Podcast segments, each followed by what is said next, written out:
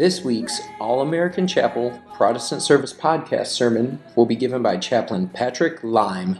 Worshiping Jesus during this past week. So we have all the candles lit, the Christ candle in the center. We have baby Jesus and the, the manger scene. The wise men still about 1,500 or so miles away, starting their journey, about a two year journey. And next Sunday, we're going to celebrate communion. But Sunday school is not going to start back yet. It's going to start back on the 27th of January. And I was chatting with the team beforehand as to why do we wait until the 27th of January to start back child, uh, children's church and, and Sunday school, and we, we didn't really know. Uh, it's a tradition, perhaps, that the Christmas break, there's a, there's a goodly break between Sunday school starting back up, as is in the summer a break. And in the 82nd, we have a lot of traditions, and we don't always know what those traditions are, but it's important to know what, what we do and why we do it. So we are going to have some team meetings to figure out why, why do we wait for Sunday school to start back up. But the 27th is when it's going to be this year. Now we're going to start looking at doctrine because it's important for us to know why we do what we do, why we believe what we believe. So, next Sunday will be our first Sunday of the Doctrine series, which is going to go for about three months. We're going to look at a number of different categories of what we believe and why we believe we do. It's very, very important. So, this morning, Brother Lime is going to bring our message. We are in the Christmas season. There are 12 days in the Christmas season. And I, I did a little bit of research on that why do we have 12 days of Christmas before Epiphany? Now, Epiphany, we know, is the going out, the first time that the gospel was given to a Gentile, a non Jew, in Scripture. When the Magi came, that about two years later, first time in Scripture, is when we recognize the Word of God going forth next Sunday. But there are 12 days between Christmas and Epiphany. I did a little bit of reading, reading and research. This is not exhaustive, you can't believe everything you read unless it's in Scripture. If it's in Bible, yes, you can believe it. And everything that you, you see and read other, other places isn't always the case. But here are the 12 days of Christmas and what each one historically has meant. Some of this going back to about the 4th century Christianity. Anything that was coming up after the 17th century, I, I did not include that because three, four hundred years wasn't quite enough. So on the 25th, obviously, we worship Jesus' birth, the first day of Christmas. The second day we call Boxing Day, which is St. Stephen's Day. St. Stephen, Stephen was the first martyr in Scripture. The third day of Christmas recognizes St. John the Apostle.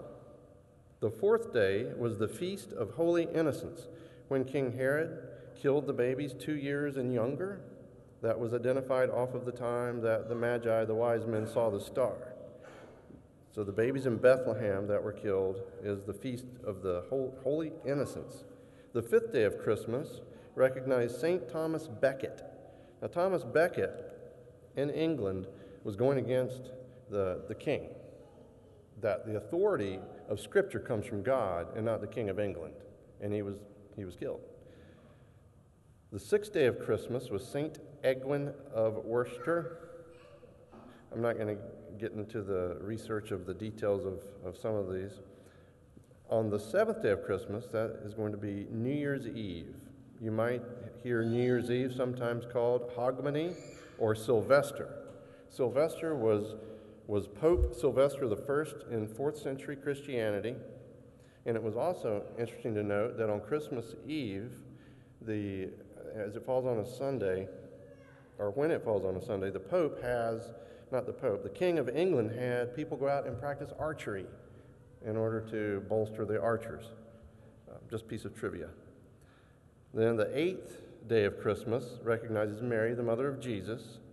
The ninth day, St. Basil and St. Gregory of Nazianzen. The tenth day of Christmas, the feast of the holy name of Jesus, when Jesus went to the temple and was named on the circumcised and named on the eighth day the, um, which you would think tradition would have that on the eighth day of Christmas, not the, the tenth, but such is life. The eleventh day, St. Simon Stylites he lived 37 years on a pedestal with a platform, uh, dedicating himself to the Lord. The 12th day of Christmas is Epiphany Eve, is also called the Twelfth Night. William Shakespeare wrote a play on the Twelfth Night. And many other traditions came out of this, some of which were much more lascivious than living on a pedestal for 12 years. I'll leave that to your, to your research. And then is Epiphany on the 13th day. So I, I read you these just to let you know that we need to understand why we do what we do. 12 days of Christmas, why do we have 12 days? Scripture doesn't say for 12 days you'll recognize Christmas and then we'll move into the season of Epiphany. But we're going to move into doctrine and we're going to start looking at why we do what we do, why we believe what we believe, or else we're going to be plowing through life having uh, six weeks off from Sunday school and not knowing, eight weeks off from Sunday school and not knowing why we're doing that. Okay, let us pray. Lord Jesus, we love you. Jesus Christ, you are our reason for everything.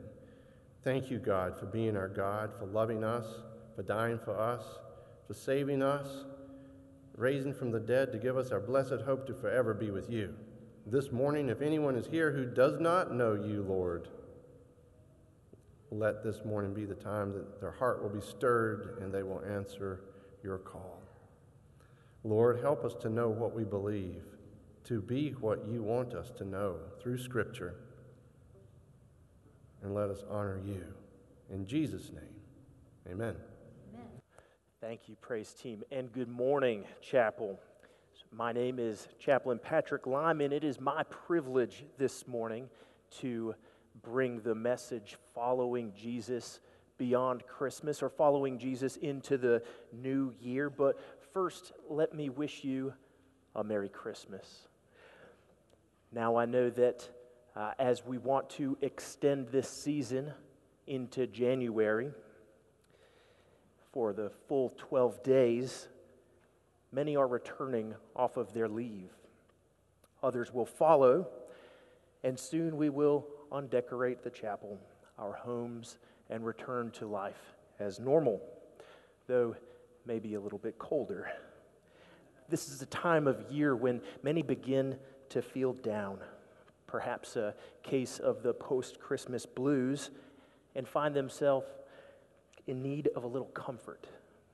Today in our text, Jesus is doing just that. Let me describe the scene for us. He's at the table with his disciples having already predicted his death, and after they broke bread, Jesus, hours away from his crucifixion, takes the time to impart final teachings, much of which they won't understand until his resurrection, and comforts them. Consider that. Jesus, fully God, though his disciples' grasp on this is foggy at best, and yet fully man is hours away from his own violent death, which he knows all about, and spends this time comforting his friends. He says, I will not abandon you, qualifying it by connecting love to obedience. Now, even in the time of Jesus, Jews would gather for the new year and give offerings for the Day of Atonement and strive towards purity out of obedience. We know today that Jesus was our atonement, but what I really want to talk about are those goals, our resolutions, if you will. Though we have been set free of our bondage to sin, Jesus having fulfilled the law, we are told, if you remember, to work out our salvation with fear and trembling.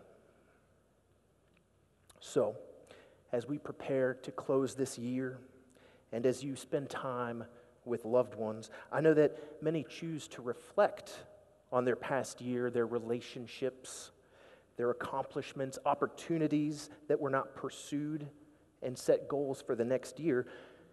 Studies show, however, that only somewhere around 8% of resolutions are kept, and only 10% of resolutions even make it out of January.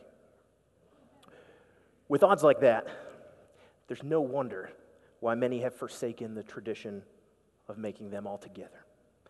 But we all do it. Maybe it's within the secrecy of our own heart. Maybe it's a reminder on your cell phone calendar. And though we may call them something different or even make them between Januaries, we still have goals. So maybe they're not scribbled down on a piece of paper entitled resolutions, if they're even scribbled down at all. But I wonder what yours are. I wonder what God's are for us. Is, is that a biblical thing? Does God have resolutions for us? Well, not really. Resolutions are entirely our own, they're a reflection of our will. But it always works out if our will, if our resolutions are aligned with what we're told to do. So, if you've got your Bibles open, what is it that we're told to do in this passage? What revelation is it that Jesus chose to tell his disciples hours before his death? And what is it that John chose to include in his gospel so that generations of believers to come would have his instructions towards righteousness? It isn't paradigm shifting in that it's new. Rather, it's, it's being underscored, it's being circled, it's being highlighted and followed with exclamation points. It's that love is obedience. Our first verse, John 14, 15, states that if you love me, keep my commands. It's echoed three times in verses 21, 23, and 24. So out of nine verses, it's said four times. The command is obey. Should you resolve to obey, we're promised something. If you love me, keep my commands. Verse 16, and I will ask the Father, and he will give you another advocate to help you and be with you forever. Love is obedience by his Holy Spirit. As Jesus makes these promises to his disciples, I want you to notice what he's doing. John wants you to notice. He draws attention to it. He draws a very clear distinction between the world and his disciples. What you are going to receive, he says, and, and we're included in this too. What we're going to receive, what we're being offered if we're obedient, what we will receive is not for the world. This is not for everybody. Verse 17 continues it says, The Spirit of truth. The world cannot accept him because it neither sees him nor knows him. But you know him, for he lives with you and will be in you. John records this three times. Here in verse 17, in verse 19, before long, the world will not see me anymore, but you will see me. Because I live, you will also live. And verse 22, your Pew Bibles say why, but other translations say how. How is it that you will reveal yourself to us and not the world? You see, the predominant understanding of messianic prophecy at this time was that the, the kingdom would arrive in undeniable and irresistible splendor. I wonder why they were confused. Judas, not the Judas who uh, is going to betray Jesus, he has already left the table. But Judas, he was thinking cosmologically. He is conceptualizing the visible uh, literal world. Jesus says, I'm not showing myself to the world, I'm showing myself to you. That's what he means when he replies in verse 23 Anyone who loves me will obey my teaching. My Father will love them, and we will come to them and make our homes with them. Jesus is drawing contrast here, not between anything in the visible world, but between the, the kingdom of God and the kingdom of the world. This is also where the invitation is extended to the generations, to us. So, does God have resolutions for us? kind of. Allow me to illustrate this from uh, my own life experiences. Maybe a few of you can relate, but first let me confess I have not always been very obedient. In fact, before realizing my call to ministry, I had no intentions of going beyond high school. Though I was on several of the dean's list, I was never on the dean's list, the, the good one. And I'm convinced that I may have even been passed on a couple of occasions so that my teachers would not have to endure another year. Maybe you can remember a time in your life when you needed a little course correction, hopefully just a nudge in the right direction, or maybe, as in my case, you needed to go an entirely different direction. But if your childhood was anything like mine, you didn't like to do homework. Now, my approach to avoiding it wasn't that crafty, I just didn't do it. My parents must have thought that the school system was so progressive that I just didn't have any. They would ask, I would lie, and we went on and on. I got to do the fun stuff that I wanted, and I skipped out on the not so fun stuff. There was only one problem. This year in particular, I found myself in the classroom of a teacher who cared about me. One night, my teacher called my mother. You see, apparently, I was failing. They, she asked my parents why I wasn't doing my homework. And this, of course, exposed my disobedience. You know, there's a proverb, Proverbs 12:1, in fact, and it says, "Whoever hates correction is stupid." Go ahead, see. It's in your Bibles. You see, my will wasn't aligned with the expectations of my teacher. I had resolved to have fun, but fun isn't a resolution. It's a consequence, an end state, if you will. Rather, uh, a resolution is a commitment. A fulfilled commitment has a consequence, but when that commitment or resolution uh, is not aligned with the will of whoever has commissioned you, you will likely not enjoy that consequence. So look again with this in mind at verse 16. I will ask the Father, and he will give you another advocate to help you and be with you forever. Continuing in verse 21 Whoever has my commands and keeps them is the one who loves me. The one who loves me will be loved by my Father, and I too will love them and show myself to them.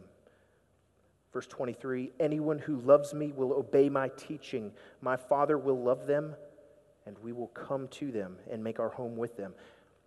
This sounds transactional, doesn't it? Keep in mind, we're only responding to God's love, God's grace, and our obedience is His glory, not our own. We still have done nothing. Whatever good we muster is already His, and it's a reflection of he whose image in which we're created. That's deep. And as much as I'd like to dissect that, this sermon is not about that. Come back next week as we start a new series on what we believe matters, led by Chaplain Wilson. We'll go into that. But I want to be clear. John 3:16 still very much applies. For God so loved the world that he gave his one and only son that whoever should believe will not perish but have eternal life correct. That is factual. That's what I believe. That's what John wrote. It's true. But there is more, much more. That's not the point here. This is an offer, an offer to have a deeper relationship, a personal relationship, an intimate one, and a purposeful one that's not offered to the rest of the world. If we resolve to be obedient, John 3:16 is the only reason we're saved. It is the why. Because he first loved us. Now what? That's what Jesus is talking about in this text. It's why John kept writing. It was a wonderful chapter. But this passage is about the what, or the what now, if you will. And that what is that love is a command. The how is his Holy Spirit. That's what this text is. Keep that in perspective. Jesus is giving his guidance to his disciples. He tells them he is leaving them. And this is their instruction for when he's gone. It's instruction for us too. The other gospels, they cover the Last Supper in several verses. John, however, dedicates four chapters to it. Jesus is headed to the cross, and judging by the questions posed by his disciples, they clearly aren't understanding the fullness of his final revelations. This is one reason that if we're following Jesus on this side of the cross, we need to trust his Holy Spirit to guide us. The Spirit tells us, uh, it, I'm sorry, the Spirit, Jesus tells us, is going to help us to understand. It's described here as the Spirit of truth, that he's a counselor and an advocate. So the Holy Spirit is our link to a personal relationship with God because he's leaving and, in fact, has left, and the Spirit is our guide. The Spirit is also our strength. Leading up to this passage, Jesus says, Those who believe in me will do even greater works than I did, and that he who, uh, he who will do whatever, and that Jesus will do whatever you ask in his name. Now, these are the works that Jesus describes as works of the Father who is in him. And in the same way, only because he who dwells in us are we able to do greater works. This is also speaking collectively about the, the ministry uh, of the generations the, that will extend the range and the, the impact of his work. But this really is to us. We are, we are not simply reading a, a history book that describes something that happened long ago. This is an invitation. This is for you. So, we are enabled to do God's work by Him. It's not transactional because it's not even us, it's the Spirit within us through love. He is God, He has chosen us already, and we respond by making Him our Lord. If we love him, we will keep his commands, and then we are capable of bearing fruit in keeping with our repentance. Then we are capable of the fruit of the Spirit, which is love, joy, peace, patience, kindness, goodness, faithfulness, gentleness, and self control. Now, I said in the beginning that this isn't paradigm shifting. We're still at the table, the Last Supper, and for many of his disciples the last time they will see him before his crucifixion. In the last chapter, Jesus cut a new covenant in which he declared a new command I give you to love one another as I have loved you. This is how he says that everybody will know that you are my disciples. But it isn't new. Even before the ministry of Jesus on earth, God spoke to Israel, recorded in Leviticus, saying, You shall love your neighbor as yourself. Certainly, if we are the heirs of Abraham, it was said in Genesis that all the nations on earth would be blessed through us. Clearly, the newness of this command to love is not in the command itself. What is new here, what we lacked in the past, ever since we gained the knowledge of good and evil, was the capacity to be obedient to His word, to His commands. We were given a way to remain God's people, we were given means to arbitrate our disobedience. But what is new here is the Spirit. If we love Jesus, which is the first step, we can love Him and not obey. That's a thing. That's where we've fallen short in the past.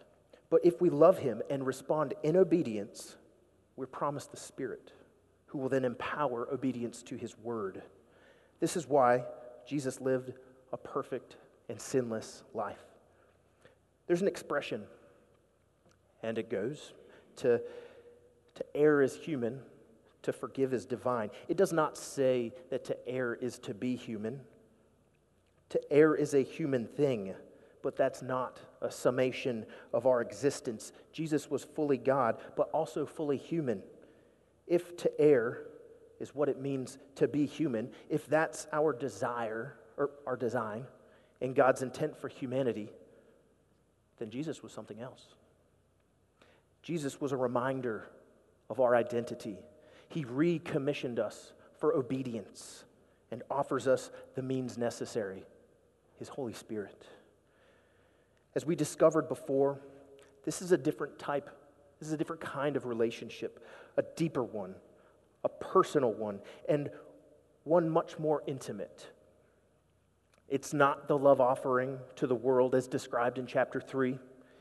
That was the invitation. That was the atonement, the propitiation of our sin, Jesus in our place. With this love, with obedience, we are promised in verse 23 that God will come to us and make his home with us. We're talking about indwelling.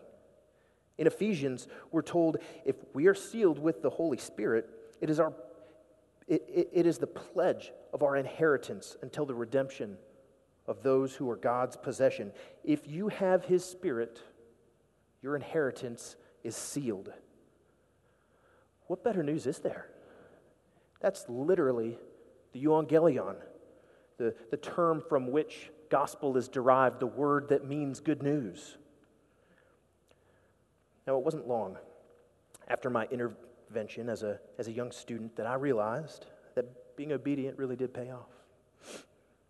I wanted to have fun, but that isn't a resolution, as we discovered. That's a consequence. Instead of doing my homework in the evenings when all the other students were doing theirs, I, I missed out on that consequence. They, they dedicated themselves to the will of our teacher. Now, I did enjoy the fruits of my labor, but in that case, uh, not so much fun. There, there was a consequence. My teacher and mother, uh, they worked out a plan uh, or a deal where I could pass, but I would have to fully commit myself to their will. I forfeited my recess for the rest of the year, where I would complete all the assignments that I never had. When I was a young student and I encountered adversity, I just gave up.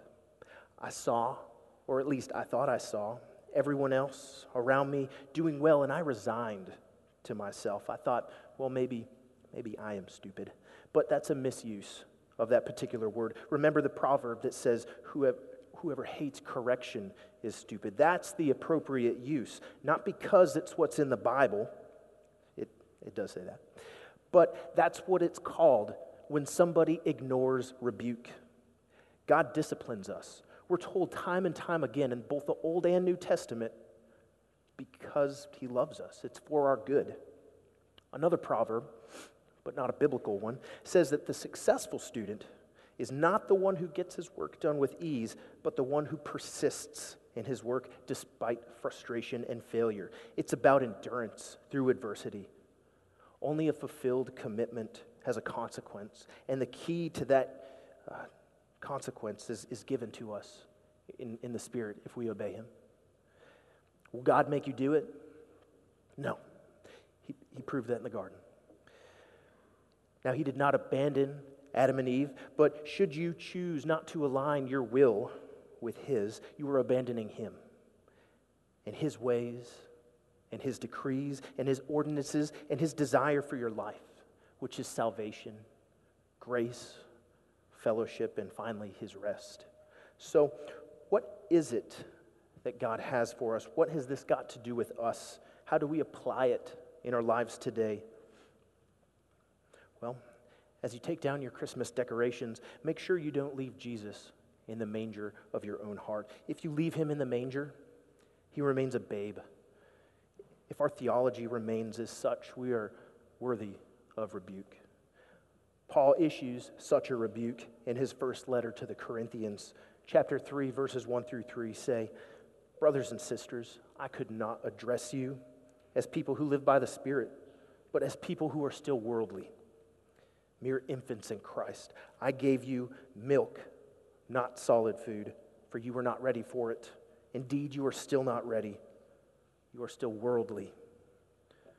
Of all the lessons we, le- we learn from Jesus, none is more clear and powerful than the lesson of obedience. His example teaches us not only why obedience is important, but also how we can be obedient. Jesus displayed his obedience in order that he fulfill all righteousness. He observed the Sabbath even from a young age. Luke 2 captures him being both obedient to his heavenly father and his earthly parents. He grew in wisdom and stature and favor with God and man. It was clear in the garden that he had reservations. He had full knowledge of what was about to take place, yet he said, Not as I will, but as you will. Brothers and sisters, All American Chapel, this is the work of the Spirit. Jesus insists three times in this gospel alone I seek not my own will, but the will of the Father who sent me. And now he says it again in our final verse, proclaiming as he heads to the cross anyone who does not love me will not obey my teachings. The words you hear are not my own, they belong to the Father who sent me. So, what did this last year look like for you? With any luck, it was full of obedience and spirituality, but luck doesn't have a thing to do with it. Those who are successful in this way do it on purpose. Obedience is a commitment, it's intentional. My hope for you is that you enjoyed some recess by aligning your priorities with God's expectation of you. As you make your New Year's resolutions, and I pray we do better than 92% of people, but I know by the Spirit that we can. Ask yourself what you're doing in these areas. Do some soul searching and ask yourself, in all honesty, how are you being obedient in home, at home, in your workplace? And, and how are you relying on the Spirit? Is your love for Jesus apparent in your life? If it's not, that's okay. There's time to make some changes. Though Jesus has gone away into heaven, he has not gone away. He is with us, and he will be with us, and he will never abandon us. Wherever this New Year's takes you, in your career, in your travels, or in your walk with Christ, don't forget to keep your eyes open. Keep your eyes open for the Spirit. Pursue Jesus in the Scriptures. Gather in fellowship with other believers and do it often. This would be a great time to commit yourselves to some spiritual disciplines. The book of James is a great place to start. It's very short, but it's very purposeful. And that's what we're really being called to in this passage today. Belief was the invitation, obedience is where the rubber meets the road. Who, whatever you love, you will pursue. Jesus has always, Jesus has already made his expectations clear. If you love me, keep my commands. Will you bow your heads with me? Heavenly Father, would you keep us? Lord, would you stir in our hearts? Lord, we thank you for your invitation. Lord, give us the power today and in this new year. Give us the capacity for obedience to your word. Lord, this is our prayer for this chapel. This is our prayer within our units. Lord, help us to be obedient everywhere this new year takes us. Lord, give us the power to keep our resolutions and be with us forever, that the glory would be yours. It is in your holy name, Lord, that we pray. Amen.